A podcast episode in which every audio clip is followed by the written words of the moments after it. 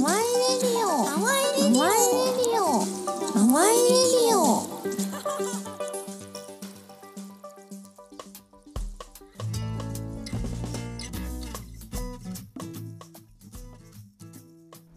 local enjoy？everyday。awai radio awai radio。市役所勤務でインクライン大家のちゃんと建築家でシェアハウス淡い大家のタミちゃんこと奥田達郎がお送りする小さい地域の楽しみ方を考えるラジオプログラム。宝塚市清志工人にて人が集まる場を作り続けています。清志工人をはじめいろんなゲストをお招きして地域のお楽しみ方ローカルエンジョイエブリデイを提案していきます。はーい始まりました。はい。09 09早いものでもう9回目ですね。09はい。今日のゲストは稲見智子さんともちゃんと、えー、越智ゆうきさんのご夫婦です、はいありがとうございます。よろしくお願いします。お願いしまずはちょっと僕からあ他己紹介というかあの紹介するのが恒例になってますので、はい。ちょっと公開紹介させてもらいます。えーっとともちゃんとちさんはえっともともとね淡いに、えっと、造園家で入ってくれてるえーゆうたろうの、えー、十日町時代からの友達そうですね。私がともちゃんが、はい。あの十日町で一緒に住んでたね。うんそうです。あの十日町ギルドハウスっていうまあすごいやばいはい ところがあって地下トンネル駅があってそこの駅出たところにまあち利用人数がすごい限られてるところの駅の上にあるえっとまあ元役場？あれなんだったの？もっといやでも役場とかではないなんかでっかい建物を、あのシェアハウスにしてみんなで住んででなんかそのギルドハウスなんかその仕事がそこに行ったらあるみたいな感じなのかな。そうですね。そういうこともやってるし結構なんかフリーで私が住んでる時はうん私がその料理関係でいて、はいはいはい。もう一人副職がいて、はいはいはい。音楽がいてでなんかパーリー建築っていう建築集団がいてみたいな。なんかみんなフリーでいろいろやってるみたいな。まあまあちょっとその際立った人たちが集まる。は いシェアハウスとして。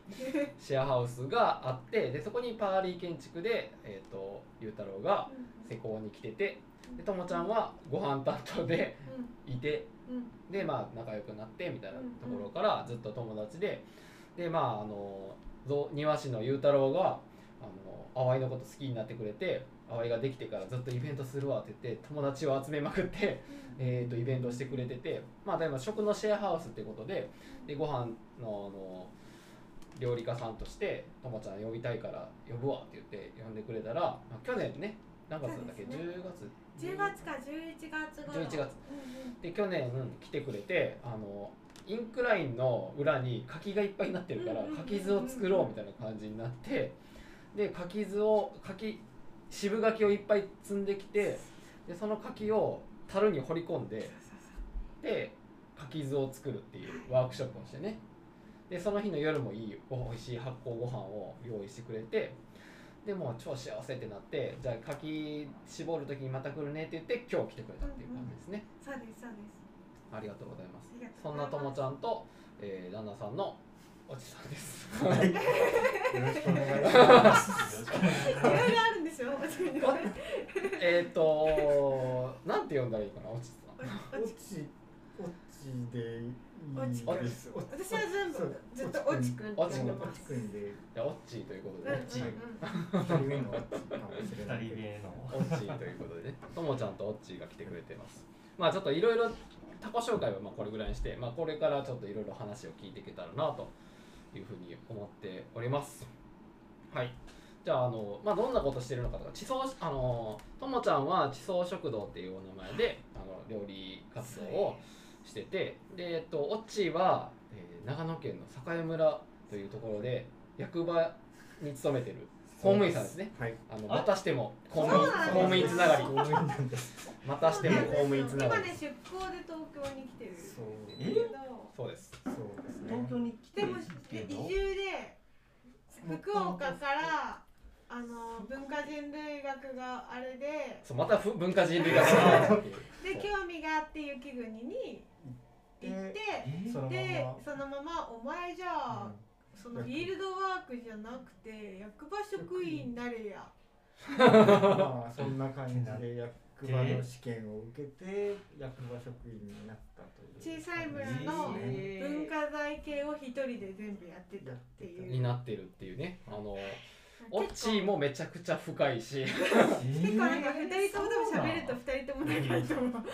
あの今日はちょっとあのや。深い感じであのうん。なっちゃうと思いますんで。なるといいんですけど。皆さんよろしくお願いします。今日はちょっと初めてのプロあの試みで Facebook で公開しながら公開収録という形でいやもうほとんどタメちゃんの後頭部しか見えない見てない横顔公横開収録顔美人としてはい、しております。はい。じゃあなんか二人そのそれぞれどういうことをしているのかっていうのをね、あのお話ししてもらえたらなと思います。じゃあともちゃんから先行きましょう。とはいもちゃんからはい先行きましょう。私はでもなんかなんだろうな時系時系列系に言うと最初大学を美大を出たんですけど、はい。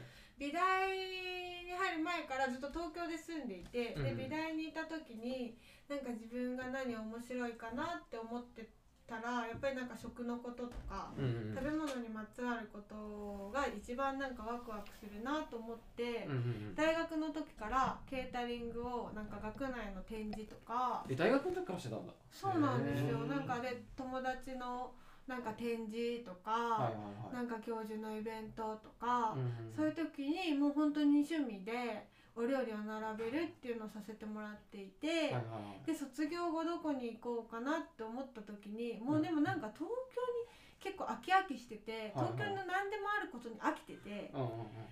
で最初それで十日町の本当にど田舎に芸術祭のアシスタントとして行ってでも本当に集落20人とか？うんうんうん。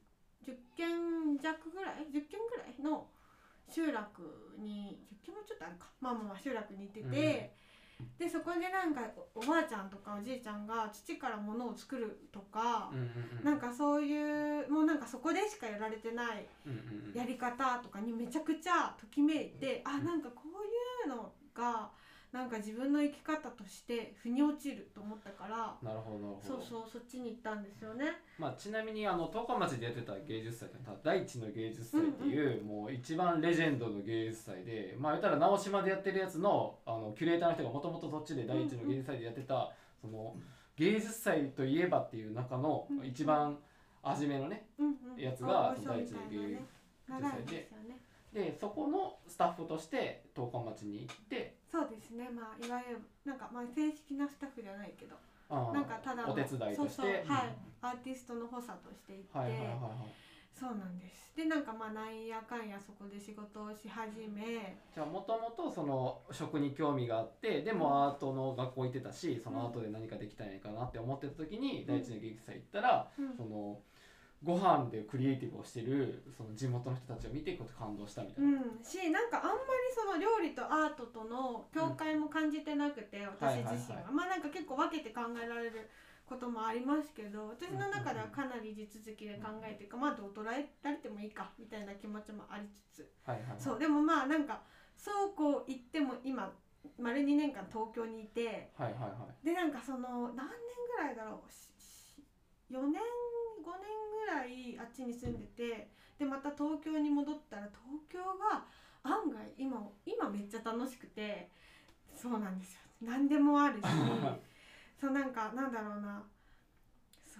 今ちょっと整理すると、えっとまあ、もともとともちゃんと、うん。えっと、オッチーはあの長野県の境村ってところにうん。住んでたけど、うん。今そのオッチーの、えっと、仕事の都合で、まあ、ちょっと修行に行ってこいっていうことで東京に出向というか、はい。そうですねに行って今は東京に住んで1年ぐらいに、はい。そうで1年目。1年目であ今2年目に入りましたはい。ねで来年の春に境村に帰る帰るっていうね。今この東京でいろんな知識を養ってでまた境村に帰って地元を良くするみたいな感じの流れ地元っていうかその境村を盛り上げる要因として、そうなんですよね。今そういう、はい、状況なんね。はい、はい。でもなんか東京の面白さとまあそれと同時になんか地域のことをよく思います。なんかそうですね。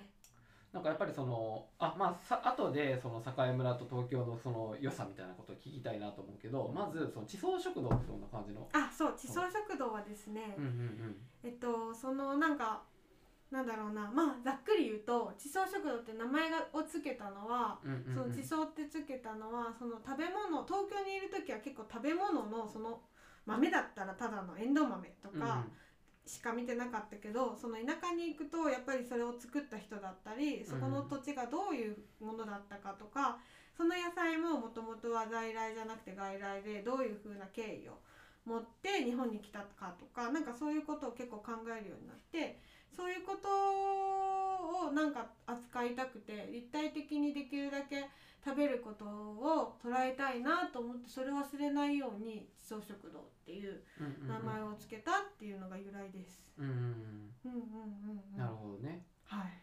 だまあやっぱりこのご飯のルーツとかその食材に対するリスペクトを込めてなんかそういうことを、うんあのあ伝えていきたいというかそうですね。なんか扱いたいと思って。うんうんうんなるほど。いやめちゃくちゃ面白い。いやね今日もねあのえっとは発酵食品とかねそのがすごい得意なんでいろいろご飯を作ってもらってるんですけどどうでしたか？今日の餃子は。じゃあもう一 餃子の中で一番詰まってた。情報も。情報がね。情報も ずーっと情報がね。具もめちゃくちゃ詰まってたあのチャンの良さはこういうところな 詰まってるのね。一番餃子の中で一番詰まってる餃子。やうん。でまあやっぱりこう具も詰まってたしこうあのラー油とかねオイルとかもこうちゃんと作られたやつで、あのいただいて、まあ、すごい最最高でしたね。一個三種類ある中一個にも情報量がね。いやあれとあれを入ってすごいなと思って。説明することが多くなっちそうゃうなんですよね。うん。良くも悪くも。まあだからそれが地層食堂というね、そういう意味なのかなって思ってレイめちゃくミちゃルフィーユみたいな。レイヤーがすごいじ情報のミルフィーユ確かにそう。何このレイヤーみたいな。にね。まあね後でちょっとその今日のメニューもねあの公はい表しようと思って、あの概要欄につける最近ちょっとこういうの覚えたんでね。概要欄に入れるっていうことで概要欄に。そんなこともできるんですか？そうそう。あら。最近チャンネル登録よろしくお願いしますっていうこともできるようになった。いやめっちゃ動きしたけどこれ音声やからラジオや全然いらんけどフォローお願いします。はいでないからねはい。っていうともちゃんですね。であのじゃあオッチーのことをちょっと聞かせてください。はい。えーっと僕は福岡で生まれました。はいで大学の時になんか文化人類学とか民族学とかを勉強させてもらってて、でそれで最初に先生とかに連れられて熊本の方に行ったんですよね。熊本の、まあ海の近くだったんですけど、まあそこは漁師さんとみかん畑っていうのがセットになってて、でそこで僕が一番最初に最初にって驚いたのがそこの若い人がうんうんうんなんかこう海に潜ってすぐアワビとかを取ってきたんですよね。うんはいはいはい。でこれ今日の昼飯にするみたいなことを言ってて。その若い人っていうのはもう普通の。もう普通のそこら辺に住んでるお 兄ちゃん。あ30第一代ぐらい。第一村人みたいな。はあって。そうそれにすごい驚いて。なんかこんな、まあ、そこでまああの民族学の調査とかしてたんですけどはいはいはい。それも合わせてこんな九州で近いところなのに全然知らない暮らしをやってる人がいるんだっていうことにびっくりしてじゃあちょっと遠くまで行ってみたらどうなのかなと思ってその時、まあ、日本の中の方が面白いかもしれないなと思ってたからじゃあ雪が降るところに行きたいなと思ってなんかちょっと緑のふるさと協力隊っていう制度をその時チラシを見たから、あ1年間なんだっけ月5万円であのボランティアとか農作業のボランティアとかしながら生活するっていうのがあってあじゃあ行きますって言って、そこに雪が降るところに行きたいですって書いてあ の長野県の境村ってめっちゃ豪雪3メートルぐらい降るんですけど、そこに行くことになった。でまあそこでいろいろなんか地震とかもあったりとかしてその手伝いとかもしたりしてたら、いまあ、いつの間にか役場職員になってたっていう。今のところですね。卒業してから行った。あめっちゃ長いですよ。卒業する前に大学めっちゃ長いですよ、大学この3年前ですよ。卒卒業したのマジで？大学3年の時に行ってで1年境村行って帰って卒業してでそこからで院1年そうそこからまた1年空いて院に行ってで院に入ってあー調査地が見つからないな。また境村にしよう。みたいな感じの軽い気持ちであ境村で。その時まあ復興支援員にならないってお手紙が来たのもああるんですけど。境村で調査してたらどんどんどんどん巻き取られていったみたいそうなで役場職員になってるのにまだ大学生みたいな。職員になって職るのにまだ陰性。性で。あそうなんだ。結局修士6年間。あそんなにいてたそうなんです。ギリギリまで伸ばして。え職員になえだって週5で働いてんのにはい。論文修士論文。無茶です。全然できなかった。で す俺卒業する時先生に怒られまくってすいません。すいません。えてか役場職員になりながら修士行ってる人とかいるん？えー、っとねたまにいる。たまにいるでもめっちゃできる人。でもその なんかあのちゃんと週5の仕事しつつなんか大学のいいとかに行ってる人はおって。あそうなんや。そうそう。なんか同期にもいたそういう子。へー。じゃあまあオッチーはでそういうことで。なんだわできる人できないうん。しかもで大学。きるっていうか変態なんや。ろ ねしかもね福岡の大学に長野から通うって無茶ですからね。いやもう。今やったらね今みたいなテレワークやリモートで行けるんやったらいけたけどね。すごいなその時はねよく卒業できたなっていう。いや本当に本当にお情けで卒業させてもらって。でもマジでいやすごい。い院を 6, 6年行くってまあまあ。確かにですごいな。はい。ひどいあれまだ大学生なの、うん。ずっと言われ続けるっていう苦行が。大学では大学で戸籍みたいな。なんかどうやらいるらしい先輩がいるよ。みたいな。そうなね。見たことないけどみたいな。話だけ聞きました。あどうもどうも。会えたみたいな。やっと会えたみたいな。なるほどなるほどというねオチ。へえですね。いやー面白いな、まあでもじゃあちょっとえっとまあなんかこのラジオがですねローカルエンジョイエブリデイっていうね、まあ、ちょっとダサいテーマをつけて、まあ、小さい地域の楽しみ方をこうどう楽しんでいくかみたいなことを考えるラジオで、まあ、あのチャンさんと僕がねあのやろうとしてるのって別に大義名分とかもう使命感とか全くない街づくりなんてもう嫌やし使いたくないと思ってるけど、うん。まあ、純粋に自分たちが楽しんで、まあ、結果的に街が良くなったら、まあ、心地いいなと思ってやってるんですけど、まあ、2人がそういうその local enjoy みたいなことを、まあ、あの長野県で栄村でやってたこととなんかまあ今そう東京に今1年ぐらいあの出行ってる時に、なんかまあそのどういうことを考えてこう地域の楽しみ方を考えてるのかなっていうのを聞いていきたいなと思うんですけどまずなんか長野県とかあのまあ十日町とかでどういうことをしてたんですか？どういうことが楽しかったですか？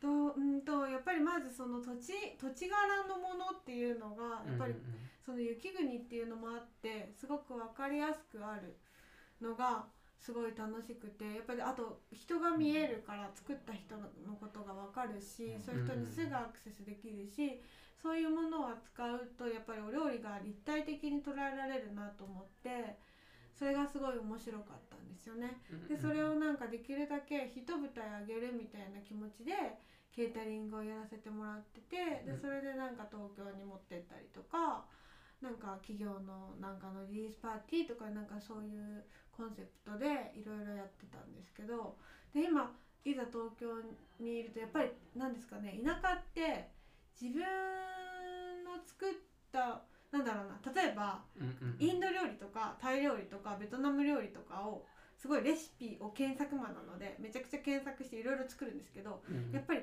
そのそういう人が作った味を食べるのと情報量がやっぱり違うし、うん。お店で食べる情報量ってやっぱり違うしでなんか自分の味になっちゃうんですよどうしても。うん。でなんかそのどうしても自分の味になっちゃうって思うって。うん。でそれ東京に行くとそういろんな味とかいろんな空間でお料理が食べられる。でその経験がすごく面白くてでなんかどんどんどんどん自分以外の味とか自分の本当に本当のなんか外からの輸入みたいなことができたりとかなんかその食材とかもいろんなところにアクセスできたりいろんなものが手に入りやすかったりとかいろんな土地のなんかいい生産者のものとかも買えるからそれが今すごく面白いんですけどでもなんかずっと東京に一なんか自分の軸足を置く気がないなってなんとなく思ってて。うん。でもやっぱりそれはなんかなんかざっくり言うと土にもっと近いどこか本当になんか土地の顔がちゃんと分かるところにしか自分の軸足は置けないなってなんとなく思ってて、うん。でそでもそれってどういうことなんだろうなみたいなことはざっくり思いつつでも今東京面白くて東京ででなんかやっぱりその学ちゃんとどこかの飲食店で学ばないまま自分で仕事始めちゃったので、なんかそういうこともあっていろんな人のやり方を今勉強させてもらいながら自分の方向性を探ってるみたいな。なるほどねうんうんうん。まあなんか、まあ、ちょっと言い換えるとなんかそのローカルでやってるとあの、まあ、生産者さんと近いからこういろんなこう、おまあ、土地に近い食材とかは手に入るけどあのその料理する人たちが、うんうんあのまあ、決まってくるというか、まあ、いろんな料理人さんがいないからうん結局自分の味でしか表現できない感じに今なあ前はなっちゃってたっていうことだよね。そうですね。とかまあなんか本当に生産者にもそうだけどやっぱ世界が狭くなるのを抑えたくて。うん。なんかその生産者一つとっても本当は農業でもいろんなやり方がある。うん。かけど雪国ではそうやってた。でそれはすごくいいことでなんかそこの理にかなってることであるけどもやっぱりそのなんか違う土地のことを知るとやっぱよりその土地のことも分かるし、うんなんかその土地のことだけを見続けるんじゃなくてやっぱりいろんなところにうん。アクセスしながらなんかそういうその土地のことを見ることってうんすごく私にとっては大事だなと思うのを最近に1年2年目ですごく再確認してるみたいな感じですかね。なるほどなるほど。うんうんなんかあのー人類学的な話でもなんか思うところがあってなんかさやっぱり雪国に行って行ったらやっぱりその雪が深いから、うんそのなんか流通も滞るし、なんつうか食材も仕入れられないから、うん。めちゃくちゃ保存食の文化がそうそう出ててなんか僕いつも言ってる話であの友達が山形県出身の子がいて、でなんかその山形に実家ツアーをしようって言ってでなんか1月にその寒い雪に積もってる時期にその実家に行った時にあのお父さんとお母さんがなんかもうよく来てくれたみたいな関西からみたいな感じでもう出してくれた料理が10品ぐらいあったんやけど全部見たことない料理やなと思って。そうなんかこんなことあると思って、うんこんだけな、まあ、二十何年、まあその時20代とか二十何年生きてきてなんかえこんなに見たことない料理ばっかりあるんやと思った、そうですよね。わかります。なんかやっぱ雪国とか、まあ、ローカルのい田舎の方とかって、うんやっぱりそのなんつうかな。やっぱり食材がこう流通がうん都会より遅いから、なんかこう際立った個性が出てくるっていうか。そうキャッチーですよね。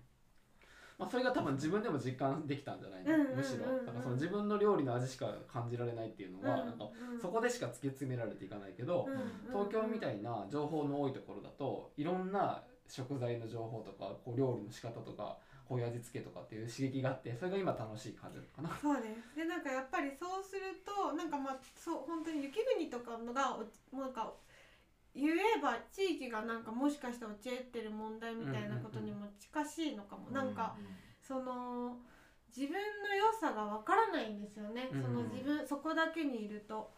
だからやっぱなんか東京とかにいてまた地域に戻るとあ地域ってこういう風に面白いんだって思えるんですけど、なんかずっと地域にいるとやっぱりなんかだんだんだんだん私はですけど飽和してきちゃってやっぱりなんかそのそっちのこっちの視点からこっちを見るとかこっちの視点からそっちを見るみたいなことが私にとってはすごく重要で,、でなんかそれを再確認しつつみたいな。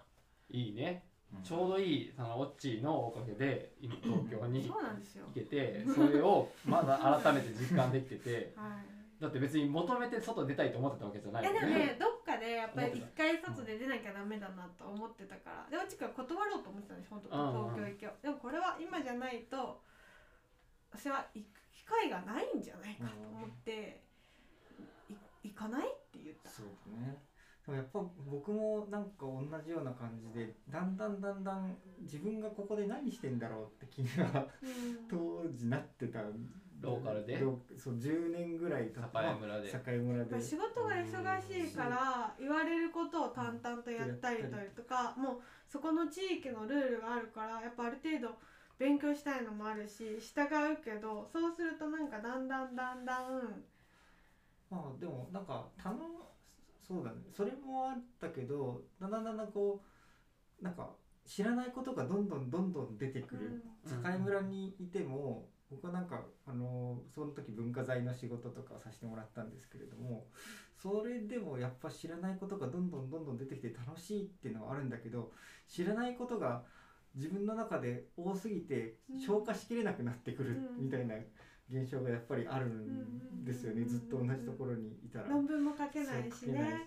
で、ううん。ん、その時にはどうし本当は僕なんか断ろうと思ってたんだけどそれは外から来た人をあの こうやって行政批判になっちゃうけど外から来た人をあの外にまた行かせるのって村の役場的にどうなんだろうっていうふうには思ってたんですよね。うん村に村にずっと住んでる人を外外にに行かせる行かせるのはいいと思ってたんですけどだから断ろうっていうのはあったんだけどまあ自分の中ではまあ行ってもいいかなって思ったから思ってたのもあってうん私は行きたいなっていう話をされたらまあじゃあ行くか。2年だし勉強にもなるしっていう感じでこっち来た感じですね。なるほどなるほど。でボッチーは、まあ、ちなみにあの境村役場に勤めてた時にあの、まあ、文化財のあの、えっと、管理をしてたんですかね。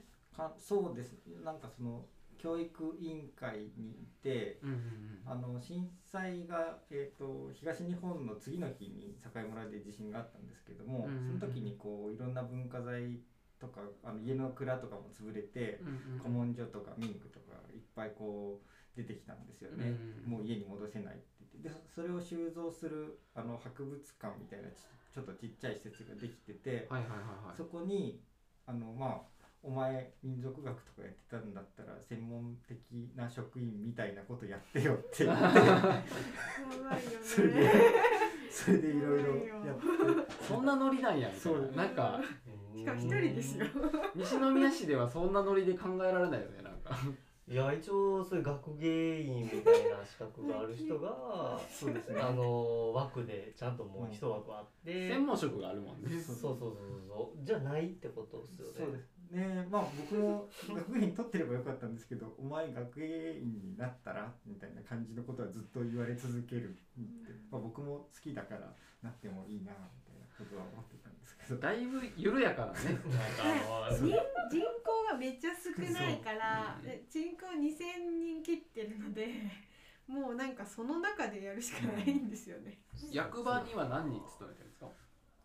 今うちは80人ぐらいか やばいよな。うん。で今人口が1700人ぐらい。ででも高齢者が半分ぐらいなので。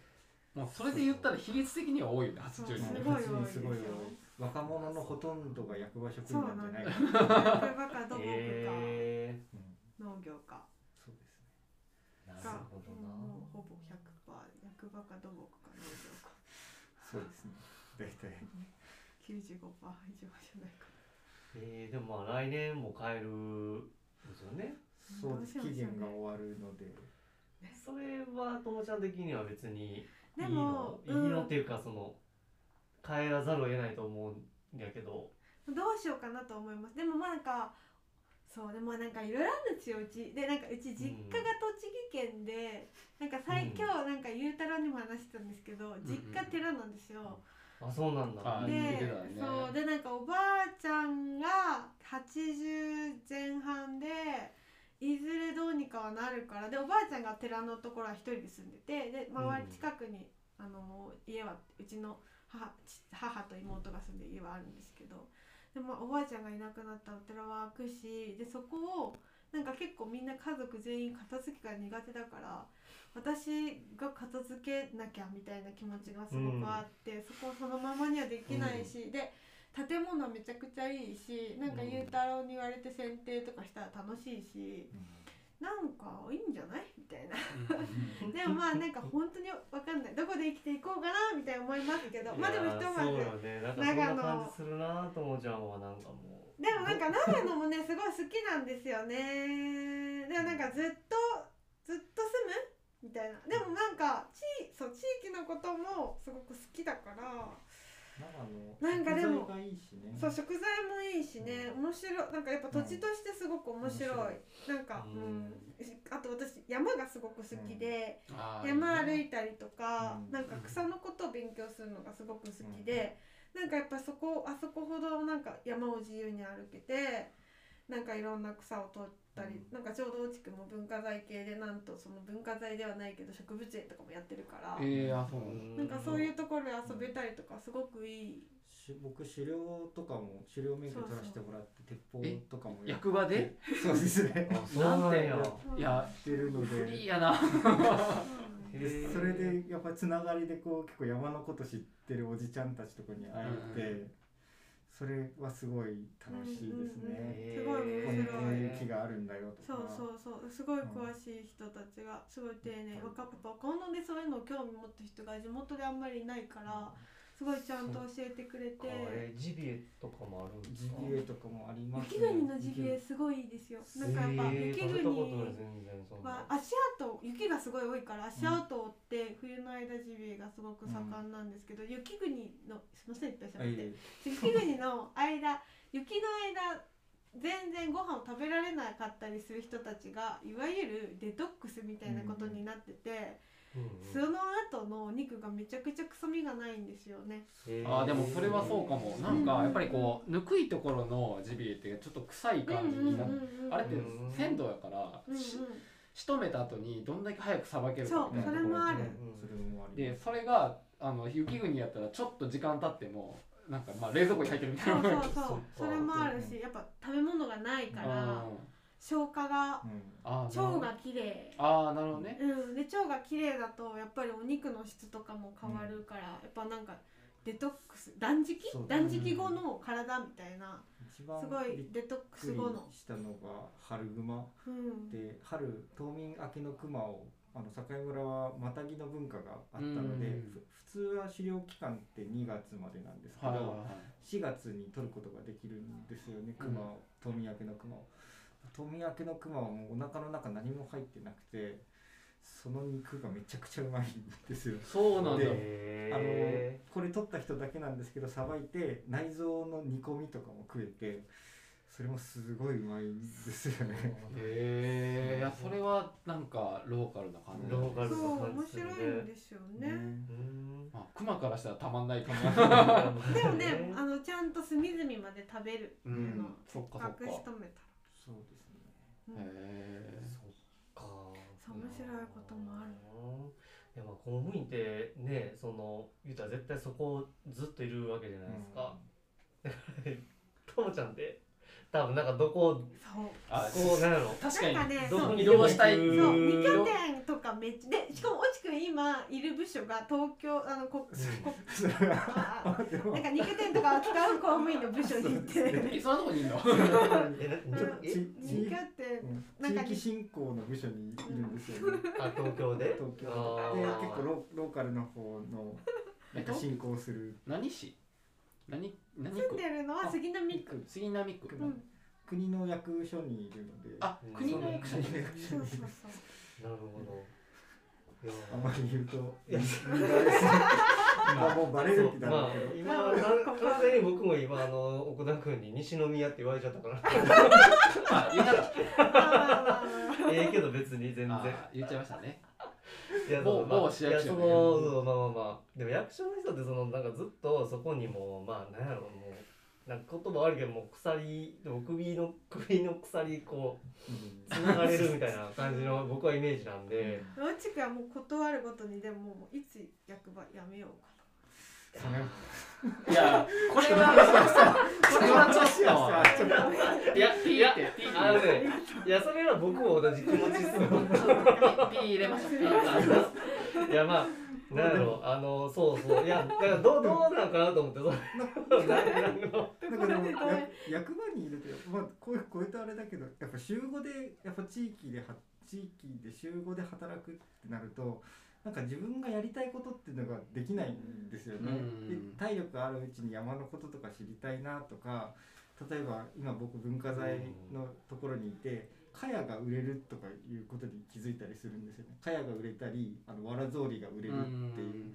でそういう人たちあのもう職業っていうか自分で手作業でやってる人が90歳以上とかになっててで誰も後を継ぐ人がいないって思うとこれ僕がやんなきゃいけないんじゃないのかなっていうか僕がや今やったら普通に暮らしていけるなみたいな気持ちにもなってきたりしてであ役場辞めるのも手からな っていう話はよくね思うんですよね。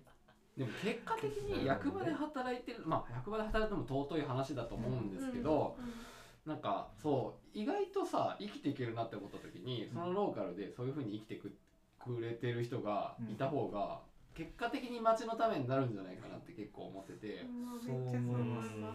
ね、チャンさんもその思ってると思うけどチャンさんはインクラインっていう施設の大家になるっていうのももともと市役所であの町を良くするために市役所勤務するんやってなったけど意外とサービス業というか、まあ、言われたようなことをするしかなくそう。てね思ってる町を良くするみたいなことが全然ないやんけってなって辞めたいってなってた時に、まあ、あの物件持ったらなんかできるんじゃないかなっていうとこそうろで。ですね。もうなんか 僕僕もっていうか多分僕の方がめちゃくちゃやめたいと思ってるすごいもうやりたいもういやもう負けじと僕はオッチ負けじと。オッチオッチさんをかばうために、まあ、僕の方がやめたいという気持ちが。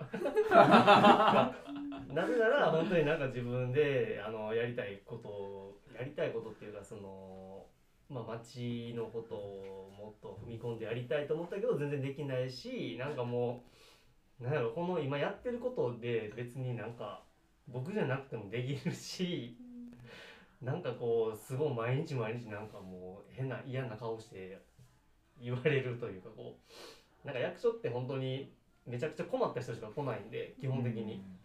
だからいい話ってあんまないんですよね。いやそういう特にその西宮とかやったら50万人ぐらいいるんで、だからその全然環境違うと思うんですけど、なんかこうやりがいというか 全然楽しくないからもうそうやったら自分でやった方がいいわっていうのでもいいぐらいにつながってるんですけど、なんかうんおっちさんもこう ともともちゃんみたいな人が奥さんっていうのが あの面白いなと思ってその言うたら公務員ってあの一般的な思想で言ったらそのそこにずっとあの移動とかないからいいじゃんみたいな感じで今まで多分ずっとあったんですけど多分もうそれもうちょっとずつなんか変わってきてるであってその我々僕ら界隈の人らは特に。だから どうどう思ってんのかなっていうのがすごい気になってたんですよ。でそのがなんかやめやめようかなっていうので来ててあホッとしたっていう。むしろね。むしろね。徐々にこっち側に、そうそうそうやっぱ一緒だなと思って、なんかできることとできないことが結構やっぱはっきりそうですよね。なんか本当にね、役所を働きながらなんか役所本当に副副業が OK になったらいいいいと思ってて僕は、なんか役所は役所でその役所のスキルっていうのがあると思うんで、まあしょうもないスキルしかないんですけど、うん。僕の とプラスそのまあ僕の場合だったらインクラインのこの場所をこう盛り上げるみたいなスキルっていうのをこう掛け合わせれたら絶対いいから、そんな風になってったらいいんだろうけどなとは思ってはいるんですけど、うん。それができなかったらもうやめるしかないっていう、今状況になってんだよなって。まあでも何回もねこの この企画がね、まあ、ちゃんと2人でやってるんでこうなんかあの公務員の人が何人か来たりとかしてるんで。すよいやそうーね。この短期間にねね。こ 神戸市と栄町の。面白いなと思ってるんですけど、そのうん。公務員さんのなんかあのまあ、難しいところってやっぱりねこう政治的なことがあったりとか、まあ、上からの指令がやっぱ絶対やとか、でまあ中には公務員さんの中でこうよよくしたいからこう民間の人と一緒にやってみたいなことあるけど、結局その人の意思とは関係ないところで覆っちゃって、うん。ごめんなさいみたいなことになったりもするじゃないですか。だからそこってやっぱりもったいないし、うん。なんかあの思いがこうと途絶えちゃうところだなと思ってて、でそれをチャンはその束縛から逃れるために大家さんになってあの町にこう還元してるっていうのはすごい面白いなと思ってて、なんかそういう新たな形なんかそう公務員さんでも新たな形っていうのがあるんだろうなっていうのは。そう思います。なんか本当に最初聞いた時にあれ？副業？あ大家か。ありか。その手があったかってあラジオ、うん。あれこれ聞きながら。家業って。そうです。家業。家業というくくり。農業 OK ですもんね。農業 OK なんですだからねそういうくくり。でなんかこれからの時代面白いなと思ってるのはなんかそういうグレーなところをいろんなことできると思ってて、グレーって、うん、と悪いことするわけじゃなくて、そういうなんかその昔のルールと今のルールってやっぱもうちょっと乖離してるなとっていうところがあってもう今昔のルールのままずっと来てるからうん。なんかそのルールをあのなんかちょっとおかしいところが絶対あってその副業したらダメとかうん。そういう風になってるけどでもその昔のルールで OK やったところを今のルー今のライフスタイルの中でこう変換させてうん。面白いことができたら多分違う時代を作っていけるんじゃないかなと思ってて。うん。うんうんうんそう。そのなんかルールを変えるのって多分めちゃくちゃ時間がかかるんですけど、なんかそのルールを捉え直す、そうそうそうそそうそう。っていうのはなんか一つやっぱり手ですよう、ねう、ん、なんか2人はそれができそうな感じがする。どうなることやらですが、ね。頑張ろう。頑頑張張りましょう、う。ん。まあでもなんかそういうなんやろ。あのまあローカルの遊びみたいなことを今僕らはうんやってるよね。でうんで今回そのね地層食食堂さんとかどういう風に遊んでんのかなっていうのでタミちゃんからもう完全にすっぱ抜かれた感じで今日は来ていただいてね。ね あのやらせていただいてなんかじゃああのー。最後に聞こうと思うのはその栄村？栄村のなんかまあここめっちゃおもろいなっていうところがあったら教えてもらっておう私は私はじゃあどういいですか？先すいませんね。私はやっぱりその雪国私春が一番面白いと思っててうん雪解け後の雪解け雪が3メートルとか積もるんですよね。えー、3メートルってもう一うん。異次元だよね僕もう1回目は全部すごいよね。持って、でそのだだからその下にの土は全部1回雪に埋もれるんですけどそれが溶けた後にうんうんなんかわーっと出てくる草がすごくなんか生命力って感じででしかもそれがすごくなんかかっこいいしもうなんかしかも美味しいし。へそうなんか普通のにずっとなんか土がやっぱり一回休まるので山菜とかもすごくアクがなくて一回休まった土だからアクがなかったりして。甘い感じなうん透き通ってるとかそう透き通った味、そうアクがなかった。でなんかやっぱそれがすごく美しくてなんか本当に境村に帰ったり境村にいるのもそれが一番大きい。でそれそれから始まって1年間の春夏秋冬のうんその景色とか山の感じとか草の感じとかの変化がすごく魅力的ですね。雪国だから。まあ、やっぱりともちゃんは東京出身で、うん。そういう境村で住むようになって、やっぱりそこが一番感動したところ。そうですね一番感動したところです。でそれにまつわるやっぱ人の暮らしとかも含めて、それは羨ましいよね。なんかやっぱり僕らでも日々のこの、まあ、例えば淡井に住んでたらなんかもう目の前にクヌギの木があって、うん。クヌギの木が葉っぱは裸になっちゃって今の時期めちゃくちゃ新芽が日に日にこう伸びてくるのがすごい綺麗だなと思ってるけど、うんなんかもっとすごい鮮やかなんだろうなと思って、うん。いやでも特にもうなんか本当に白黒の世界から、ああコントラストがすごいよね。そう見てた見てる世界がすごく変わる。あーそれはもうめちゃくちゃいいよね。そう。でも大変ですけどねその分冬が、うん。白黒の世界が半年続くからそうなんですよ。雪時5月とかですからね。ゴールデンウィーク雪ありますからね。いやだからそうなんやいやそのやっぱ苦しい時があるからこそ春の喜びがそう強いってそれいうのは。もあります。すごい鮮やかに見える草たちが、やっぱりぬくいもんね僕らはね。そのぬぬるいというかその暮らしのがイージーだもんね、でもその良さも本当にありますよね、うん。うん。沖縄とそう沖縄の新婚旅行沖縄に行って沖縄もやべえなと思いましたし。だいぶ移動するタイプ なんかはちょっとうん草木とかなんかそういうのはすごくなんか文化とかにやっぱすごく影響があるあるよなって。なるほどね。はい。いやー興味深い、うん。オッチーはどうですか？僕はなんかまあ関連関連するんじゃ関連するんですけど僕なんかその人が自然となんかうん。自然の方が上なんですよね、うん。坂の村って。人の暮らし人が自然を支配するんじゃなくて自然に支配されて人が生きてるので、冬はやっぱりこうずっとこもらなきゃいけないしでそれ春になって短い、まあ、夏秋の期間のうちに農作業とか全ての作業を全部一気にやるんですよ、1年。今ここの淡い玉ねぎが冬の間育ってるんですけど境村だと春か秋1ヶ月ぐらいで玉ねぎを取らないといけないんですよ。ね どっちかで。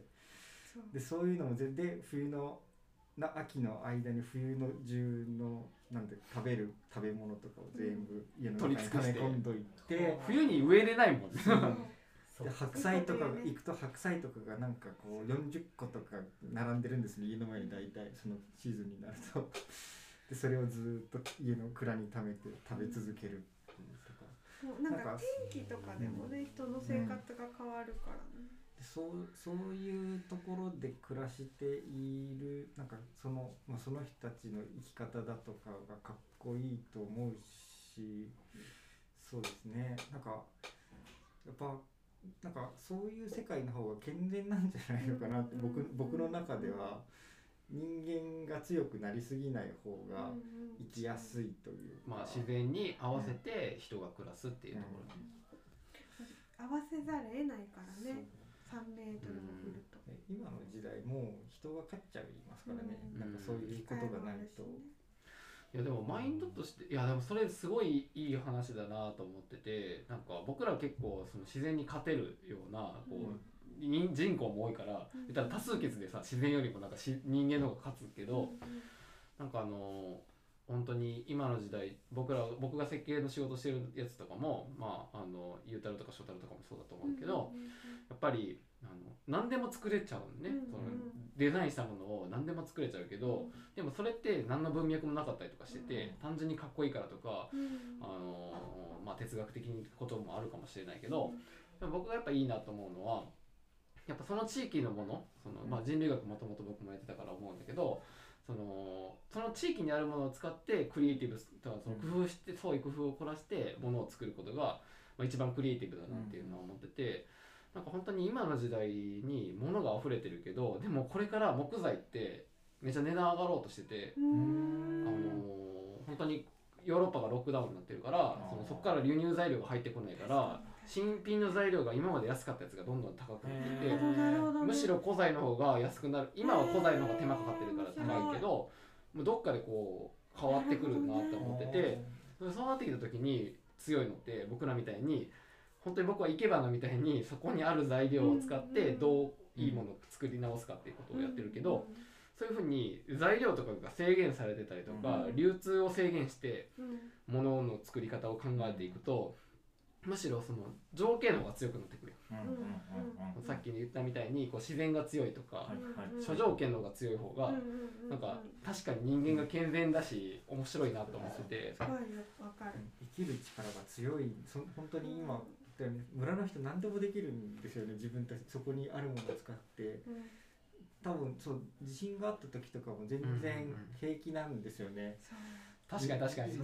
生命力が強い。そうなの。もうごご飯も全部大体蓄えてるしお米も作ってるし水も空いてるし火も起こせばいいし、大体のことはできるから、全然動じない。家がちょっと壊れたってまあ大工さんみんなできる。そこにいるしある程度のこ補修は全部自分でできるし。もう電気止まっててもみんなで外で楽しく酒飲んでバーベキューしてたって